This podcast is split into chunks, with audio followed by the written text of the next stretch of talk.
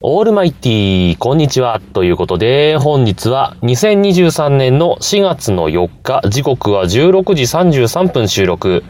シーサーブログをキーステーションに全国一曲ネットでお伝え中、第889回目のヌーラジオをお伝えするのは毎度のことながらヌーでございますけども、えー、前回の配信からもう2ヶ月弱ぐらいですか、7月の半ばぐらいの 配信だったと思いますんでね、えー、そのぐらい空いておりますけど、皆様いかがお過ごしでしょうか。ね、えー、今日はですね、え、まあ、花粉症がひどくて、え、さっき病院に行ってきましてね、え、いつも行ってる病院なんですけども、先生がね、なんか変わって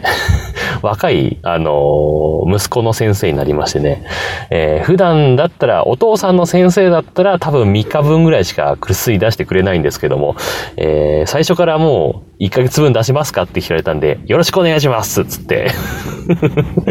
えー、1ヶ月分薬を、えー、お願いしまして、今、処方箋の薬で、えー、待ってる時間を活用しまして録音しているという状況ですけどもね。えー、まあそんなわけで、まあ花粉がもうすごくてね、えー、おとといぐらいですかね、もうね、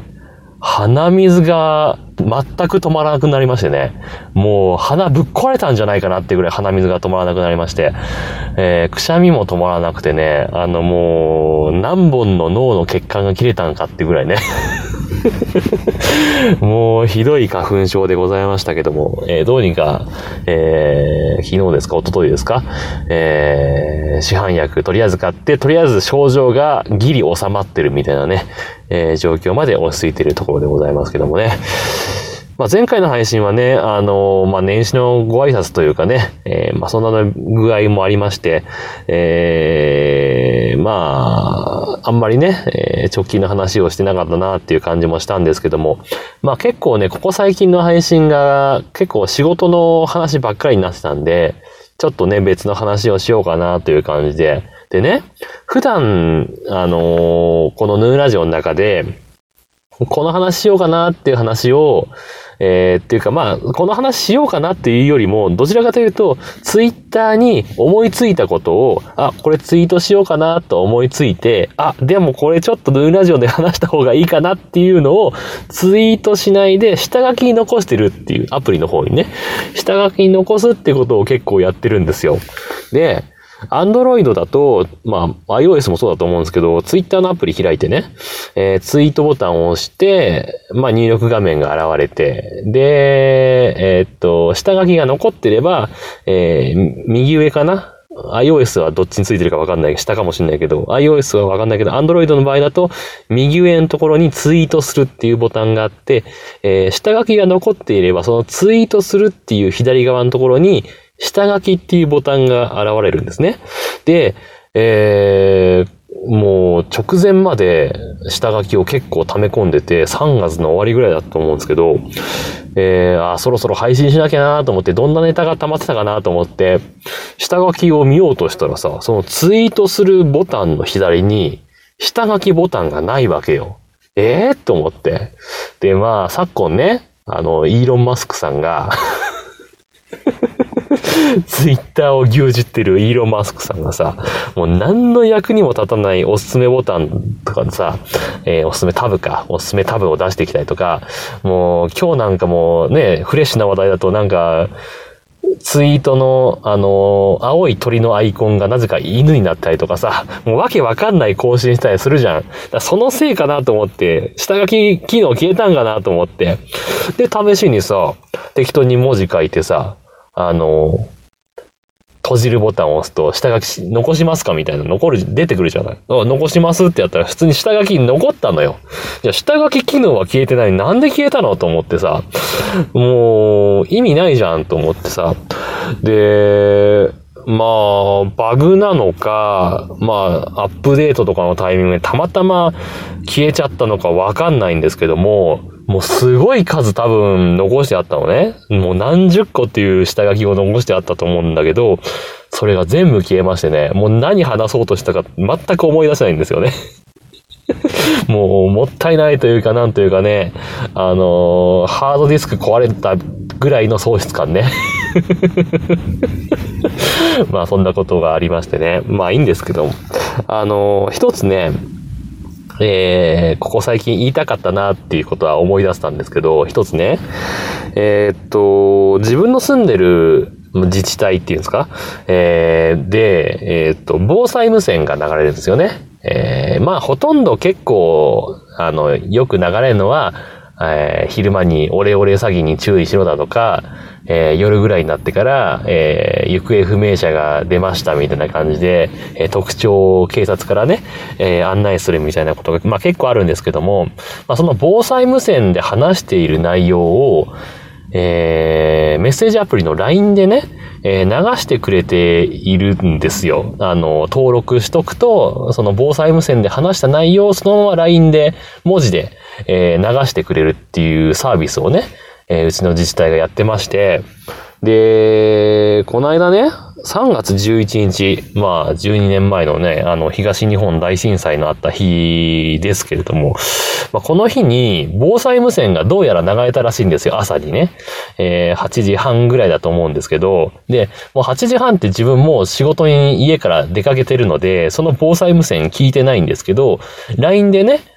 流れてきたんですよ。で、この内容見て、はぁと思ってさ、はって。いや、冒頭は良かったんだよ。まあ、震災に関する話をされててね、えー、冒頭が、まあ、その、亡くなられたね、えー、ご家族、ご友人を失われた方々を思うと、無念になりませんみたいなことを、まあ、出だしで書いてあるわけですよ。でね。で、まあ、この震災でね、えー、犠牲となられた方々に、えー、なんて書いてあった哀悼の意って書いてあったな？哀悼の意を、まあ、表すべく、えー、この時代3月11日の 2, 2時46分かな？に1分間の黙祷を祈ることにしていますと。へえ、そうなんだと思うじゃない。まあね、祈ってくれてありがとうねって思うわけですよ。まあ、そこまでは良かったんだよ。こっから後が問題でさ。で、本日、2時何分だか、2時半だか2時40分だったかもう忘れたけど、そのぐらいの頃に、この防災無線で放送しますので、市民の皆様におかれましても、それぞれの場所で黙祷を捧げるなど、犠牲者のご冥福をお祈りいただきますようお願いいたしますって書いてあったんだよ。もう、もうさ、語彙力ないからさ、出てきた言葉が Why Japanese People ですよ。本当に。厚切りジェイソンさんね。もう、E テレの英語で遊ぼうもね、卒業しましたから今何やってんのか知りませんけども、本当に出てきたことが Why Japanese people ですよ。は？と思ってね。もう 何この文章と思って。ご冥福をお祈りいただきますようお願いしますってなんだと思ってさ。何と思って。なんであんたに命令されなきゃいけないのよって思ってさ、すげえ腹立ってきて。これね、まあ、個人的な話をすればですよ。例えば、自分は、まあ、この震災による津波で、親戚をなくしてるわけですよ。ね。そういう人がね、自分の意思でお祈りするのはね、まだわかるんですけど、なんで顔も知らねえ、縁もゆかりもない、なんならね、東北の隣県ですら長野県民が 長野県の一自治体のこの市民がさ、なんで知らねえ奴の顔を浮かべながら、顔も浮かばないけどさ、知らねえ奴だから、なんで祈らなきゃいけねえんだと思ってさ、すげえ腹立ってきて、あの 日本人なら、ね、日本国民なら祈らなきゃいけない義務ってあんの？と思ってさ、なんか腹立ってきて、で、もうそれ言うならよ、この東日本大震災だけじゃなくさ、例えばですけど、阪神淡路大震災直近だとさ、あと中越地震とかさ、まあ地震に限らずね、えー、熊本の豪雨災害だとかさ、もう国内で犠牲者も出てる災害全部祈れやと思ってね。何東日本大震災だけこう言ってんだと思ってね。もう命令というか強要というかさ、人数の問題なのか何なのかわかんないけどさ、すごい腹立っちゃって。もう日々の、日々のストレスでこうなってしまってんのか、ね、何にもストレスなかったらこんなこと何とも思わないのかもわかんないですけど、なんで東日本大震災の被害者にだけこう祈らなきゃいけないのかなと思って考えたらさ、何と思ってね、あもう、意味わからんわと思ってね、あの、LINE 切ってやろうかなと。思った次第なんですけどね。あとなんかあったかな？最近思ったことね。うーんとね、あ、あのー、最近思ったことだとね、あれ、あれです。あのー、インスタグラム皆さんやられてますか？えー、もう Facebook の方はめっきりやってないんですけど、インスタグラムの方は、まあたまに、あのー、投稿したいとか、まあ結構、あのー、リール動画っていうのを見るんですよね。えー、いろんなライフハック動画とかさ、なんか流れてくんですよ。で、その中で、結構見てるとさ、あの、エクセルの便利なショートカットキーを紹介しますみたいな動画でさ、えー、これとこれを組み合わせるとこういう風にできますよとかさ、エクセルの便利な関数紹介しますよとか、まあ、パソコン関係のも結構流れてくるのね。で、その中で、まあ、結構ね、あの、パクリ合いというかさ、え、この動画違う人のでもなんか流れてきたぞみたいなのさ、もう同じ時期にパクリ合うからさ、同じ時期に同じような動画がバンバンバンバン流れてくるんだよ。まあそこでね、まあ見て飽きるのはもうこれはまあそういう性質のインスタグラムの民度なんだなと思ってね、それはまあいいなと思ってるんですけど、それはいいとして、こないだ流れてきた動画がさ、何と思ったのがさ、パソコンでいちいち矢印と、ローマ字入力でね、矢印って入力して、変換して、矢印記号を出してませんか？っ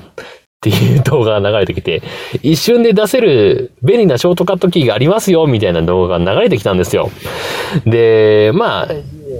要約すると、えー、っとね、パソコンで、えー、っと、ZH とか ZJ とか ZKZL かな多分。えー、って入力すると、パッと矢印記号が出てきますよっていうのが紹介されてたんですよ。で、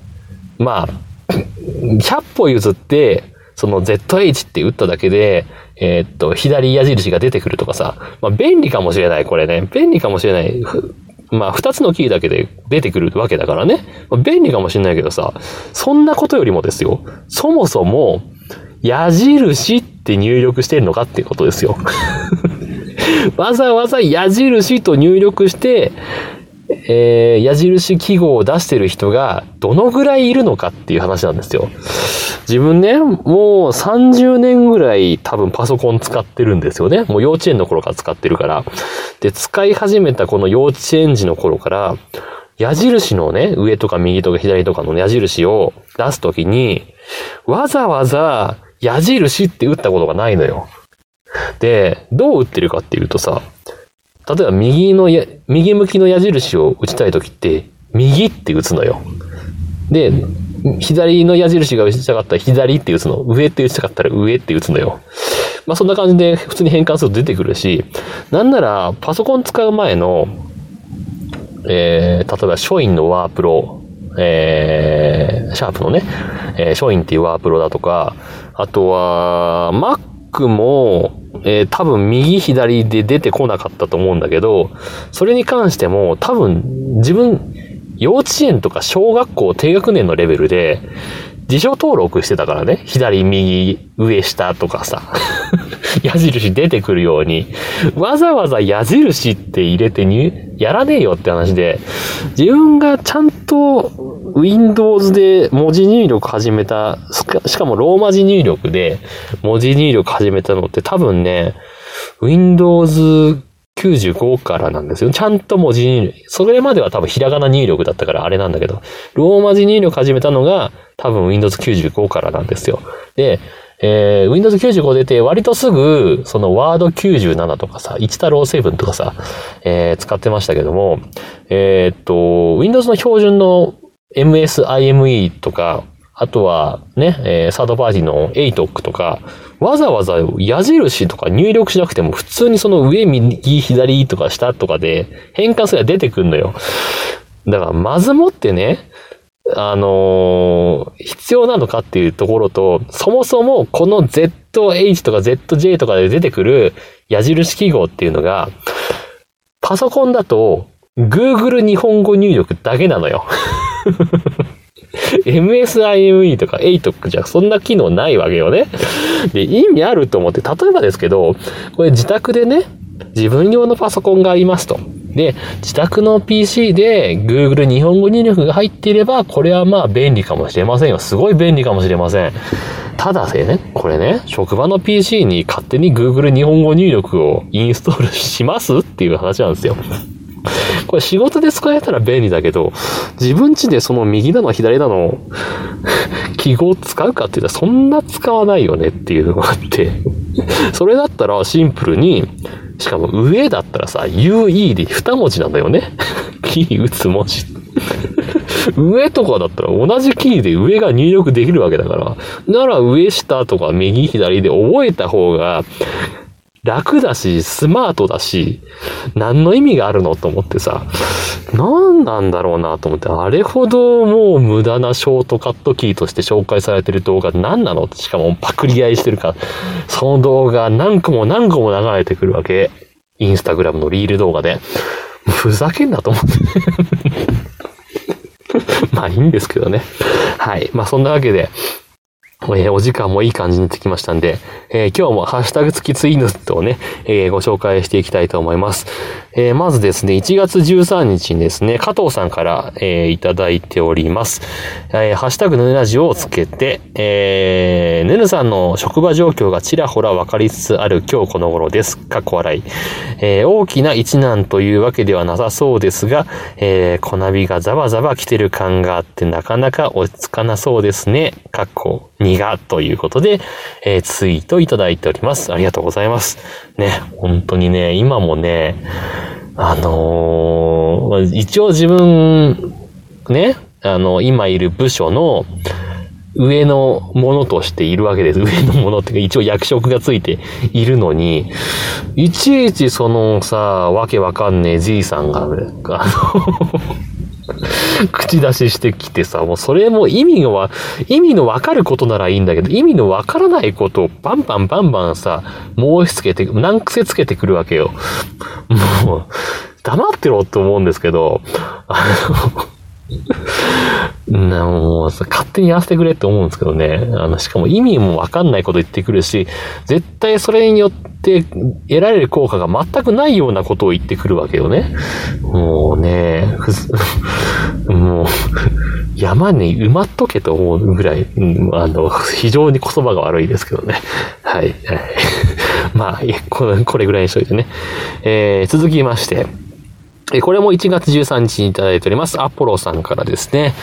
えー、令和5年1月13日、ポッドキャスト聞いたより丸2ということで、えー、こちらも数々のポッドキャスト番組のハッシュタグが並ぶ中、